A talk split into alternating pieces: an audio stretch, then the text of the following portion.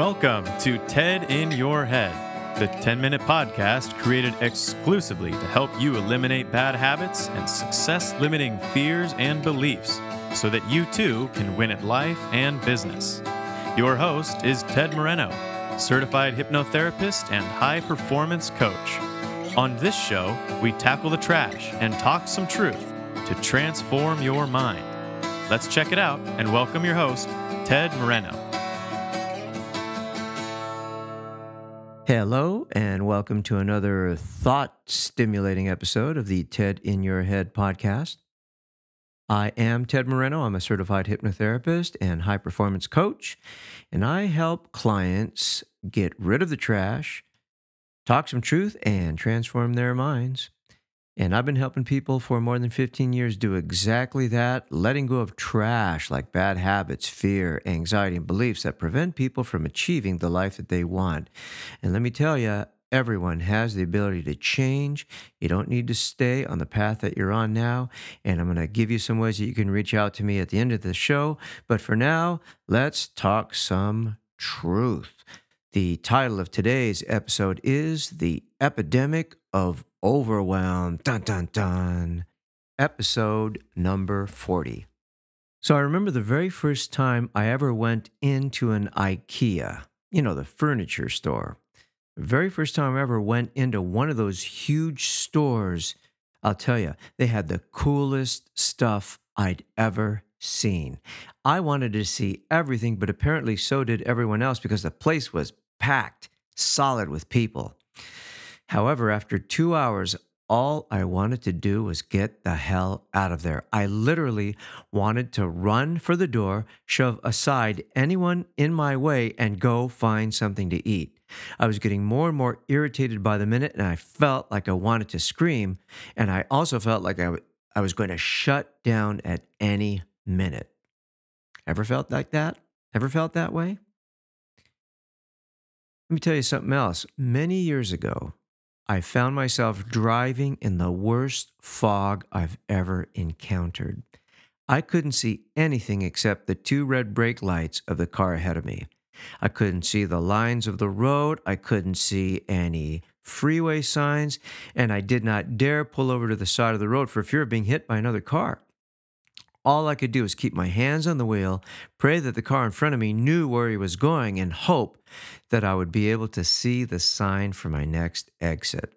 I had no point of reference. I was overwhelmed by the fog and unable to do anything but hurtle through the mist, wishing and hoping for some clarity. You know, life today can be so overwhelming. It can feel sometimes as if we are literally walking around in a fog of the brain, like brain fog. So, today I want to talk about one of the most important things that I teach my clients, and it's how to get out of and stay out of overwhelm. Hey, are you saving enough for retirement? Are the Tires on your car in good shape? Have you called your mother recently? Are you ready for that event coming up? What about taxes? Have you returned that phone call? When are you going to clean your house, fix the faucet, call the insurance guy, talk to your boss, pay that overdue bill, and schedule a physical? What are you going to fix for dinner tonight if you ever make it off this dang freeway? This is the overwhelm of modern life. From the time we wake up to the time we manage to lay our heads down, we must think, remember, plan, manage time, deal with people, get lots of stuff done, and hopefully eat three meals and try to breathe. And there's a potential cost to this. We can end up spending our lives in a haze, irritable that we can't see our way out, lost in a fog, stuck on a track with no scenery, with little choice to pull off because we're too tired, too confused, or too uncertain. Today, this is an epidemic. Here's how this happens your mind has a certain capacity, like a cup. It can only hold so much.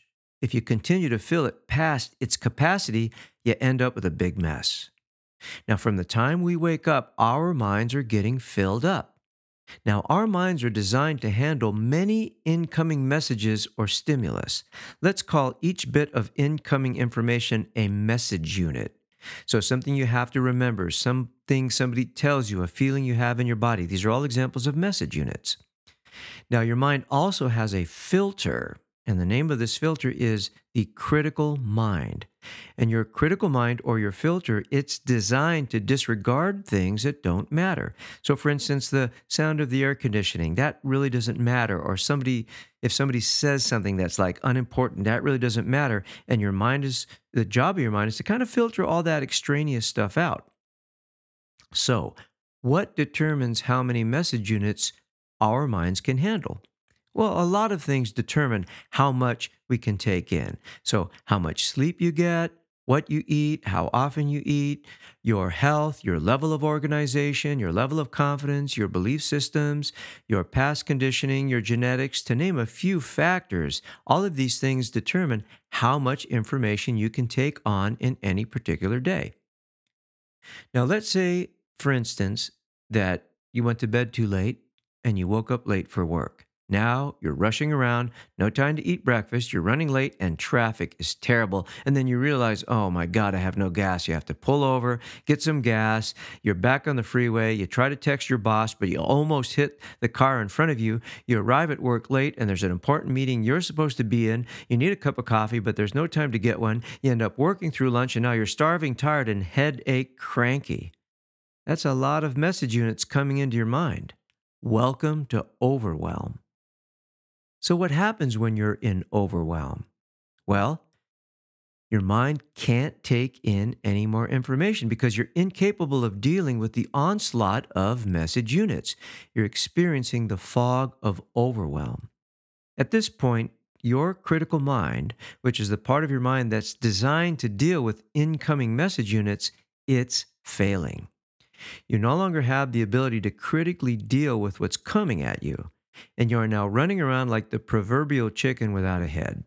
Message units are flowing into your mind unchecked like a dam that has burst. Guess what happens next?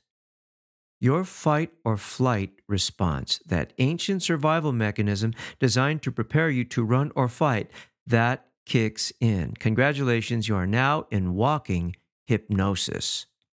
Here's the technical definition of hypnosis Hypnosis is an overload of message units, disorganizing the critical mind, triggering the fight or flight response, creating a state of hypersuggestibility, creating access to the subconscious mind. Now, when you're in overwhelm, this is not the good kind of hypnosis where a nice gentleman like me is speaking to you gently using positively wonderful suggestions while you recline in a comfy, happy chair. No, this is the bad kind of hypnosis where you can't think straight, can't see straight, can't make a decision to save your life, and you're giving yourself absolutely dreadful suggestions like, I can't stand this. How did I get here? I want to kill someone. I'm so tired. I'm so angry and irritable. I hate this. And all I want to do is run screaming out of here before I punch someone out. Did I mention that in this state you're hypersuggestible, which means super open to suggestions, like even from yourself? Obviously, to be effective in the fog of overwhelm is very, very difficult because there's no clarity and you're like a zombie. Check out podcast 21 about the zombie thing. So it's difficult to make the right decisions. It's difficult to keep your cool when someone gets snarky at you. Difficult to maintain when some small thing doesn't work for you because you are now reactive rather than proactive. In this state, it's easy to forget stuff easy to let things slip through the cracks, easy to allow negativity or anxiety to overtake you. Think about how many people are in this state on a daily basis. So, what can we do? How do we handle the fog of overwhelm when we are so turned around we've lost our bearings and there are no signposts available? Well, I'll talk about this in my next podcast, The Epidemic of Overwhelm, Part 2. Hey, but I'm not going to leave you hanging. How do you stay out of overwhelm? Well, there's many ways to do it, but I'll leave you with three simple words eat, sleep, and plan. If you want to read a blog post of this podcast, you can go to tedmoreno.com slash overwhelm one. And that's your daily, more or less 10 minute dose of the truth. And I want to sincerely thank each and every one of you for listening today. I know that your time is very precious, and I want you to know that I take my commitment to my listeners very seriously. If there's any suggestions that you want to offer me, you can get in touch with me at tedmoreno.com. And if you need some help getting rid of some of that head trash, if you need some help getting out of overwhelm, please reach out to me. As you probably know, I am in Southern California, but I can work with clients anywhere via the phone or Skype. You can connect with me at tedmoreno.com or in many of these social media outlets. So thank you for listening. And until our next show, remember that life is going to show up the way it shows up.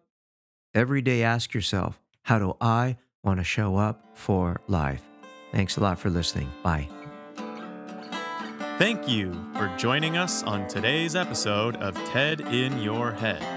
If your bad habits and limiting fears and beliefs prevent you from achieving the success you want, it's time to take out the trash, talk some truth, and transform your mind. To learn more about how TED can personally help you win at life and business, visit www.tedmoreno.com. That's www.tedmoreno.com. Thanks to Dimitri Rosti and Isaac Taylor for their help in producing this podcast. See you next time on the TED in Your Head podcast.